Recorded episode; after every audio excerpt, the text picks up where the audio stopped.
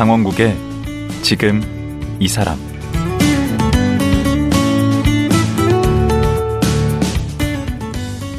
안녕하세요. 강원국입니다. 새해가 돼서 그런지 아니면 지난 3년간 코로나 때문에 발이 묶여서 그런지 해외여행 가고 싶다는 분들이 참 많습니다. 하지만 아직까지 해외여행 가는 게 그리 쉽지만은 않습니다.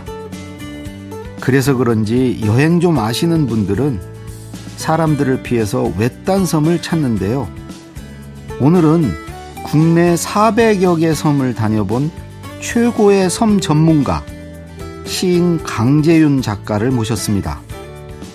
새해 여행을 섬 투어로 계획하신 분들에게 좋은 길잡이가 되주실 것 같습니다. 지금 만나보겠습니다.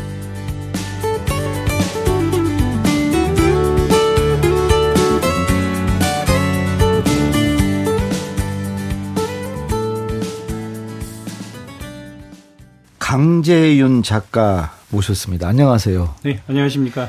그 지금 어디 통영에서 올라오신 예, 건가요? 예, 통영에서 왔습니다. 사시는 데는 통영이시고. 예, 고향은 통영이 아닌데 이제 음. 통영이 좋아가지고 여행 갔다가 눌러 앉아서 12년째 못 떠나고 있습니다. 아, 통영 좋죠. 예. 근데 그 직함이 네. 되게 많으세요. 지금 방금 작가라고 했는데 시인이시기도 하고 또 연구소 소장이시기도 하고 섬연구소 예. 한때는 이제 학교 교장도 하셨고 그다음에 사진 작가이기도 하고요. 어, 이게 직함이 다양한데 공통점이 있더라고요. 네. 섬.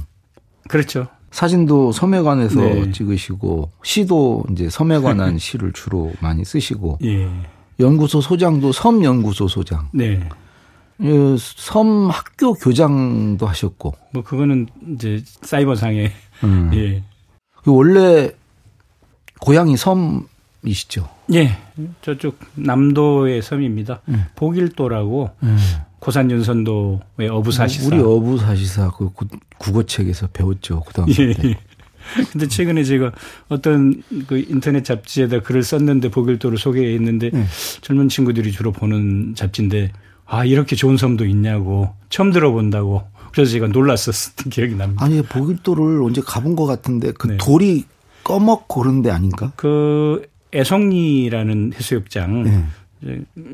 그쪽 말로 이제 개돌이라고 하는데 네. 이쪽 뭐 또 다른 지역에서는 또 몽돌이라고 아, 몽돌 그 검은 돌. 예. 그 해수욕장이 유명한 천연 기념물이죠, 그쪽이. 어. 거기 또 애송리 해변으로 유명하죠. 그 이제 복일도가 고향이라고 했는데 지금 이제 통영에 사시잖아요. 예. 그러면 복일도에서는 언제 나오신 거예요? 언제까지 사신 거죠? 뭐 제가 어려서 복일도에 살다가 예. 이제 국민학교 때 인천으로 이주해서 살았어요. 옛날엔 다 그랬거든요. 이제 섬 사람들이 먹고 살 거 없으니까 어. 주로 이제 전라도 쪽 섬 사람들은 음. 인천이나 또 부산, 목포로 서울 많이 한 거예요.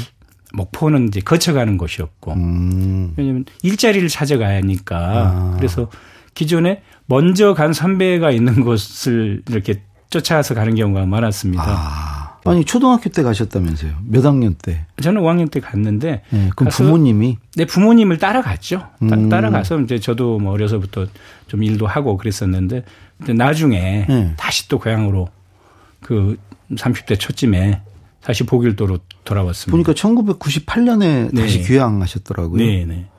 그러면 30대 초반까지는 그 인천과, 인천과 서울에서 서울과 뭐 춘천과 뭐 다양한 곳에서 이제 거기서 뭐 하셨어요?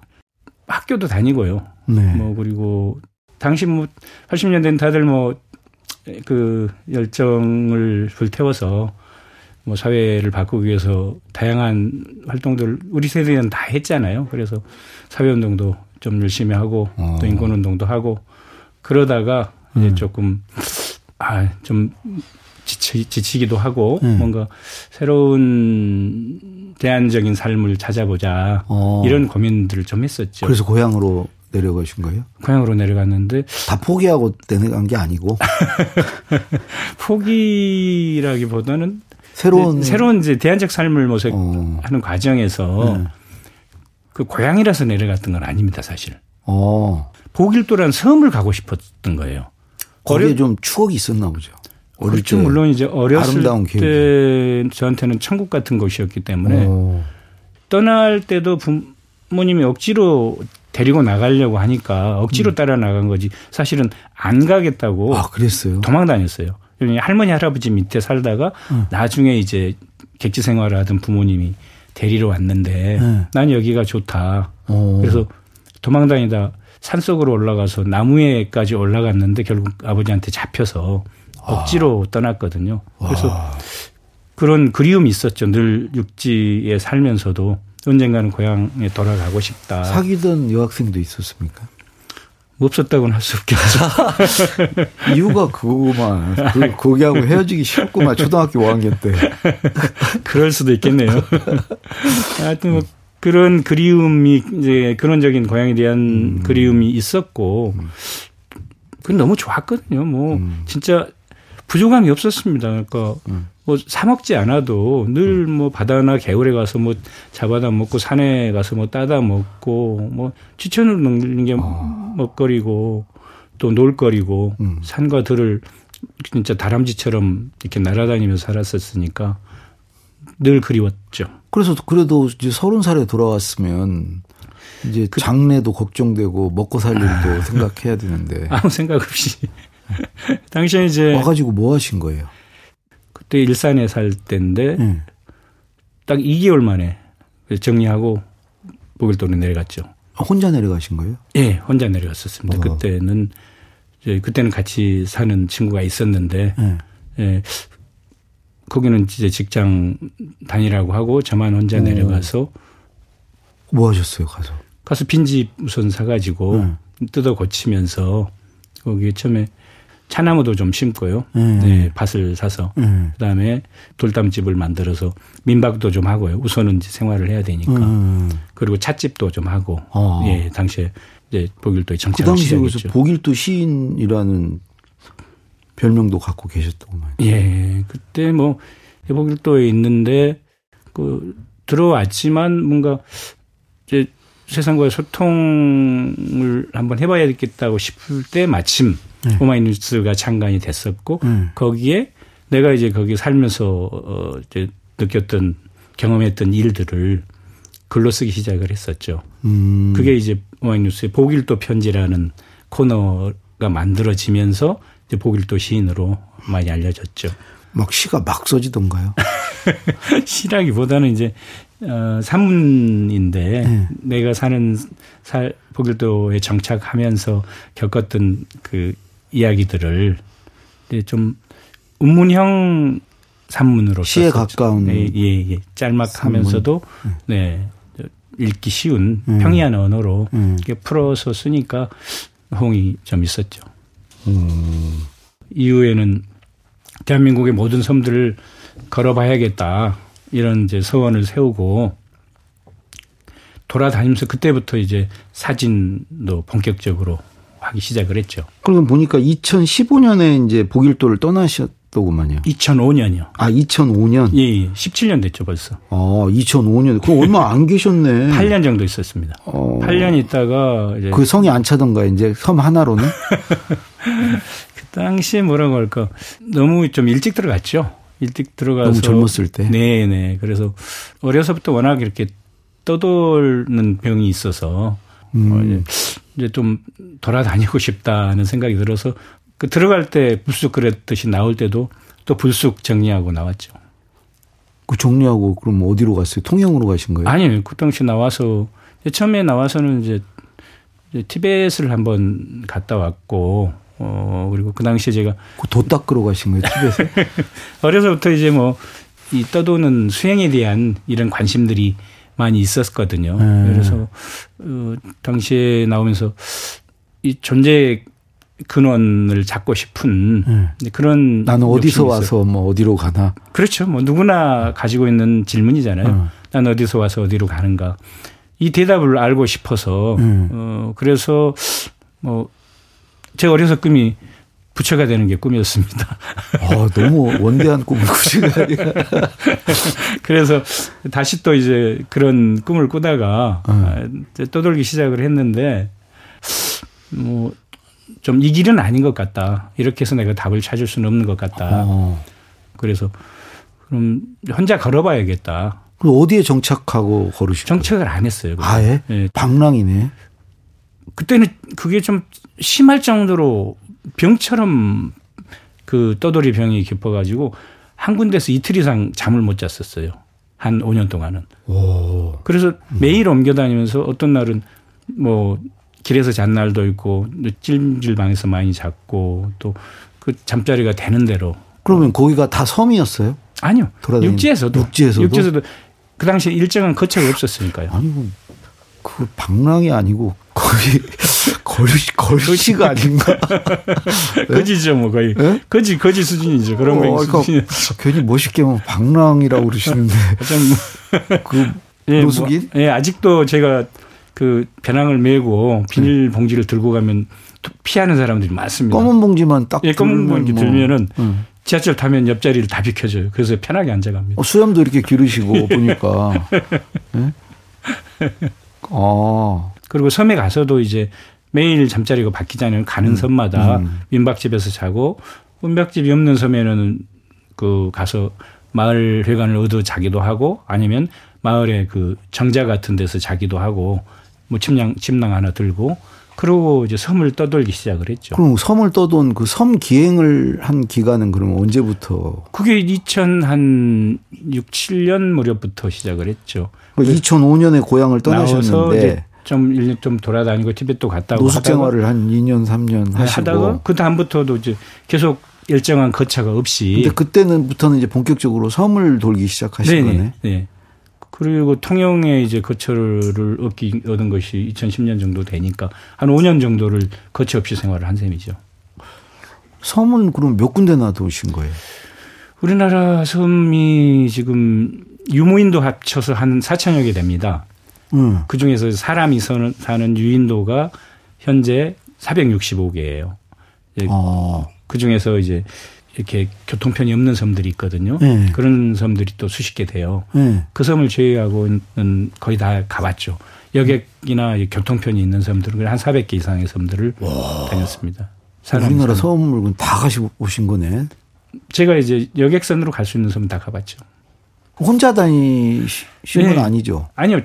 초창기에는 혼자 다녔고, 네. 어, 제가 2012년까지는 혼자 다녔고, 이제 2012년부터 이제 사람들과 같이 다녀야겠다는 생각을 하면서 네. 만들었던 게 섬학교예요. 아. 이제 안 되겠다. 나 혼자 다니기에는 이 섬에 귀한 것들이 너무 어, 음. 아깝다. 네. 근데 이게 다니면서 다른 사람들한테도 이 가치를 좀 알려야 되겠다. 어. 그런 생각을 했어요. 왜냐하면 음. 그런 계기가 이제 여소도라고 하는 섬 때문이었는데 거기에 한 300년, 400년 전부터 이어져 온 그 돌담이 어. 완벽하게 보존된 마을이 있어요. 오. 높이가 한 10m 성벽 같은 이런 거대한 그 돌담이 거의 마을 전체 돌담의 길이가 한 3km 정도가 야. 완벽하게 남아 있었어요. 오. 그걸 보고는 야 이게 이게 안 알린다고 보존이 될까? 오히려 알려야 보존이 그렇죠. 지켜야지. 예. 이게 잘못하면은 돌담의 가치를 잘 모르고 그러다가 보면은 또 네. 다른 섬들처럼 금방 무너질 수도 있겠다. 음. 그러려면 알려야 되겠다. 차라리 음. 알려서 함께 지키는 게 좋겠다. 음. 그러면서 이제 언론에 제가 기고도 했고 아 그래 안 되겠다. 섬을 사랑하는 사람들을 만들어야 되겠다. 네. 원군을 만들어야겠다 섬에. 그래서 음. 이제 섬학교를 만들어서 어 10년까지 10년 정도 어 한, 한 달에 한 번씩 1박 2일에서 2박 3일 섬을 가는 프로그램을 했어요. 그래서 10년? 네. 그러면 한 100강을 100, 했습니다. 100번 되겠네? 네. 1년에 한 12번. 예, 12번인데 10년이면 중간에 이제 100번? 가기 어려웠고 코로나 때문에 조금 음. 못 간 경우도 해서. 그럼 100개 섬을 간 거예요? 100개 섬을 이제 연인원. 같이? 예, 한 연인원 4천 명 정도. 그럼 한 번 갈 때 뭐 한 40명? 3, 40명씩 이렇게 오. 해서. 100회를 갔죠. 그러니까 참 많이 간 셈이죠. 그래서 그렇게 간 분들과 함께 네. 섬의 가치를 지킬 수 있는 단체를 또 만들자 해가지고 제가 2015년에 만든 것이 사단법인 섬연구소입니다. 아, 그래서 섬연구소가 예, 예. 만들어졌구나. 예, 섬을 지키기 위해서 어, 섬을 사랑한 사람들을 만들어냈고 그분들과 함께 연구소를 만들었죠. 그래서 2012년에 섬학교를 만들어서 2015년에 이제 그 섬 연구소로 이제 네. 발전이 된 거네요. 네, 그렇습니다. 와, 그 100번 100개 섬을 이제 쭉 답사하신 건데. 네. 우리나라에서 그 그렇게 한 사람이 있나요? 처음이죠. 네.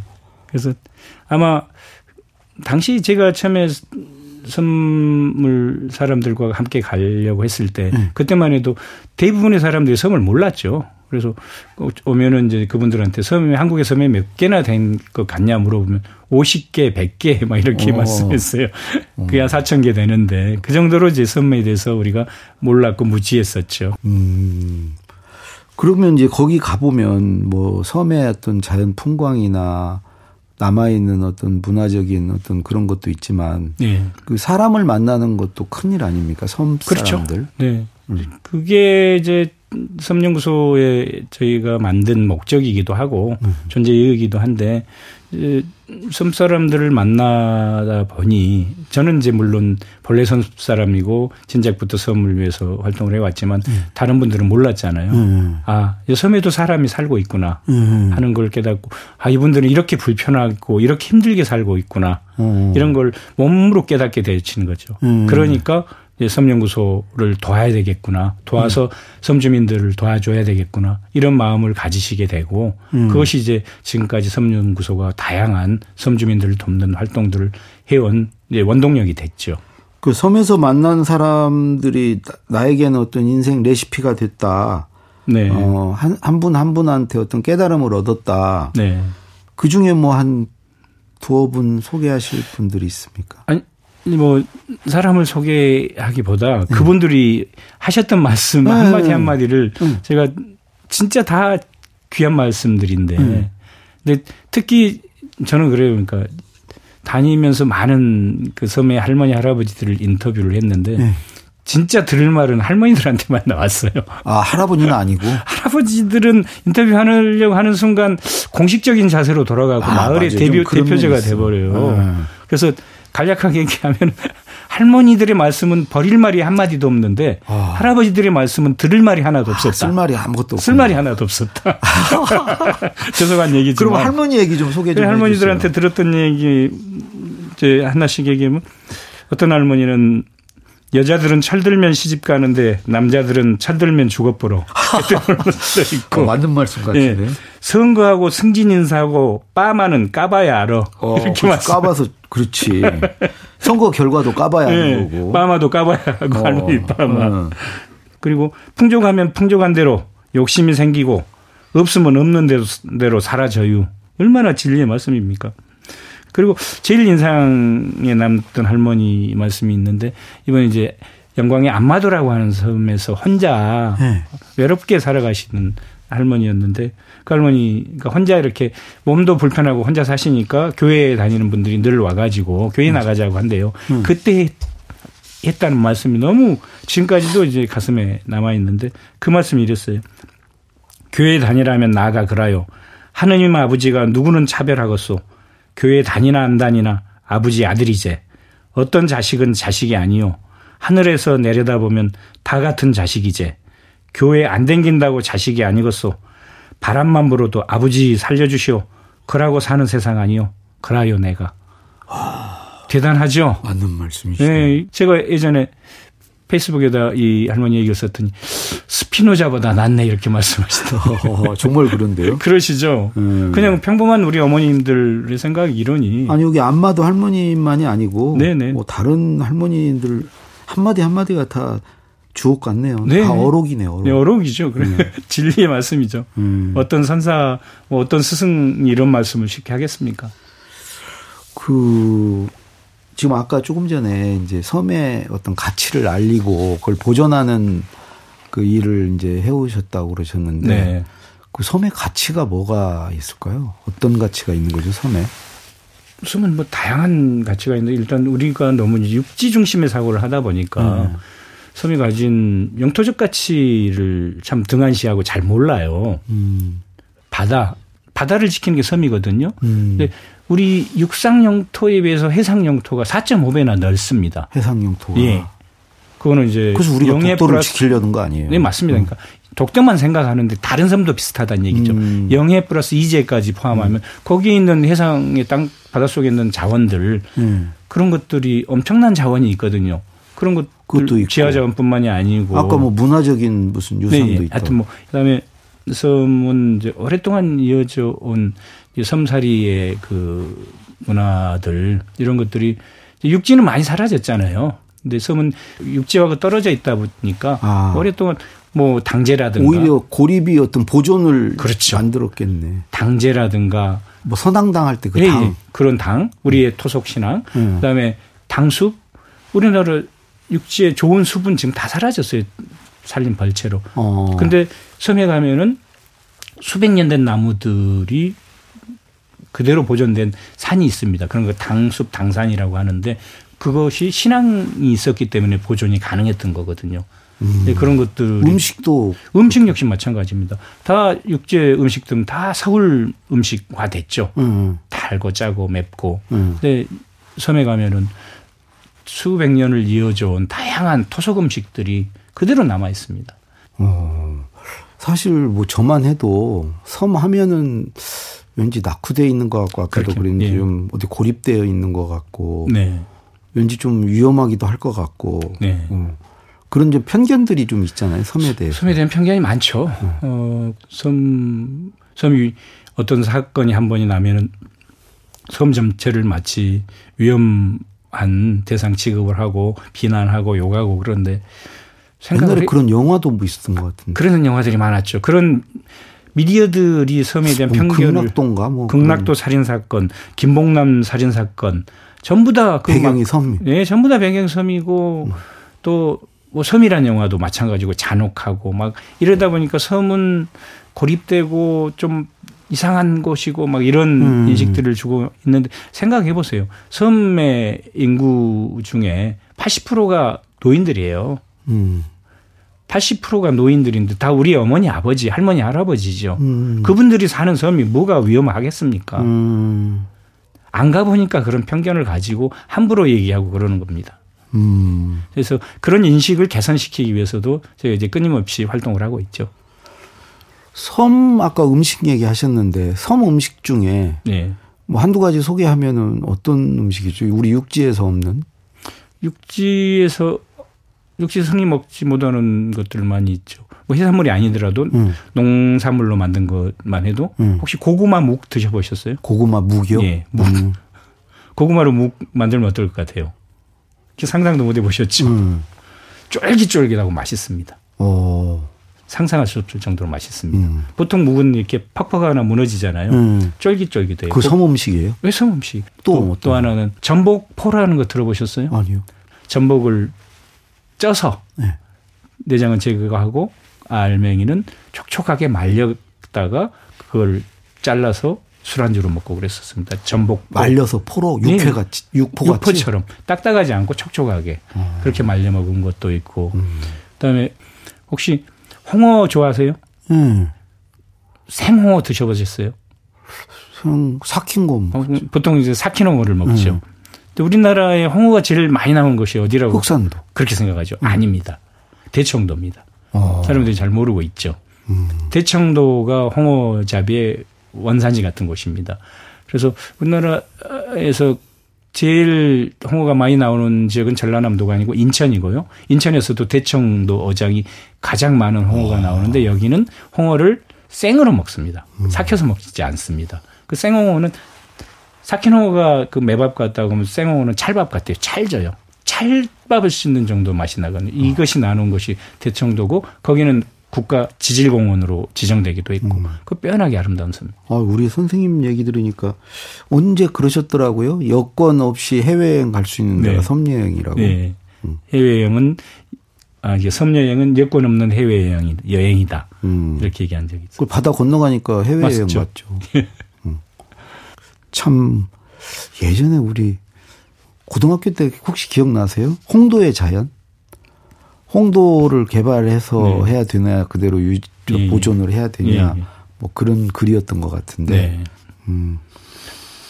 그거를 보존하면서도 우리 관광객들이 거기를 많이 찾아서 오히려 섬 그걸 그대로 좀 음, 발전시키면서도 보존할 수 있는 길이 있겠네요. 있죠. 음. 늘 이제 보존이냐 개발이냐 늘 이제 음. 대책점에 서 있고 음. 마치 이게 그 서로 융합할 수 없는 것처럼 얘기를 하는데 그렇지 않습니다. 음. 이제 그러려면 섬에 대한 인식을 바꿔야 돼요. 음. 그러니까 육지 사람들은 물론 환경 보존이 중요하지만 음. 육지 사람들은 누릴 거 다 누리면서 음. 섬은 그대로 남아졌으면 좋겠다 이렇게 생각을 하거든요. 그렇지만 섬에도 사람이 살거든요. 그렇죠. 사람 사는데 섬 사람들은 특히 흑산도, 백령도, 울릉도는 좀 나사졌습니다만 검은도 이런 먼바다 섬들은 배가 1년에 네. 100일씩 안 떠요. 음. 말도 안 되는 거죠. 음. 3분의 1이 배가 안 떠요. 음. 육지는 어떻습니까? 갑자기 이번에 폭설로 30분만 연착을 해도 난리가 나잖아요. 그렇죠. 100일씩 배가 안 뜬 이런 섬에 일정 정도 개발은 필요하죠. 예. 교통수단도 좋은 교통수단 필요하고. 그래서 네. 그 얘기를 예, 예. 이제 내일 하루 더 모시고 좀 말씀을 네. 들어보려고 합니다. 네네. 어, 언뜻 얘기하셨는데 그런 교통편이나 의료 관련해서 네. 섬 사람들이 이렇게 피해받고 그런 거, 어, 그런 거에 대해서 내일 또 여쭤보고요.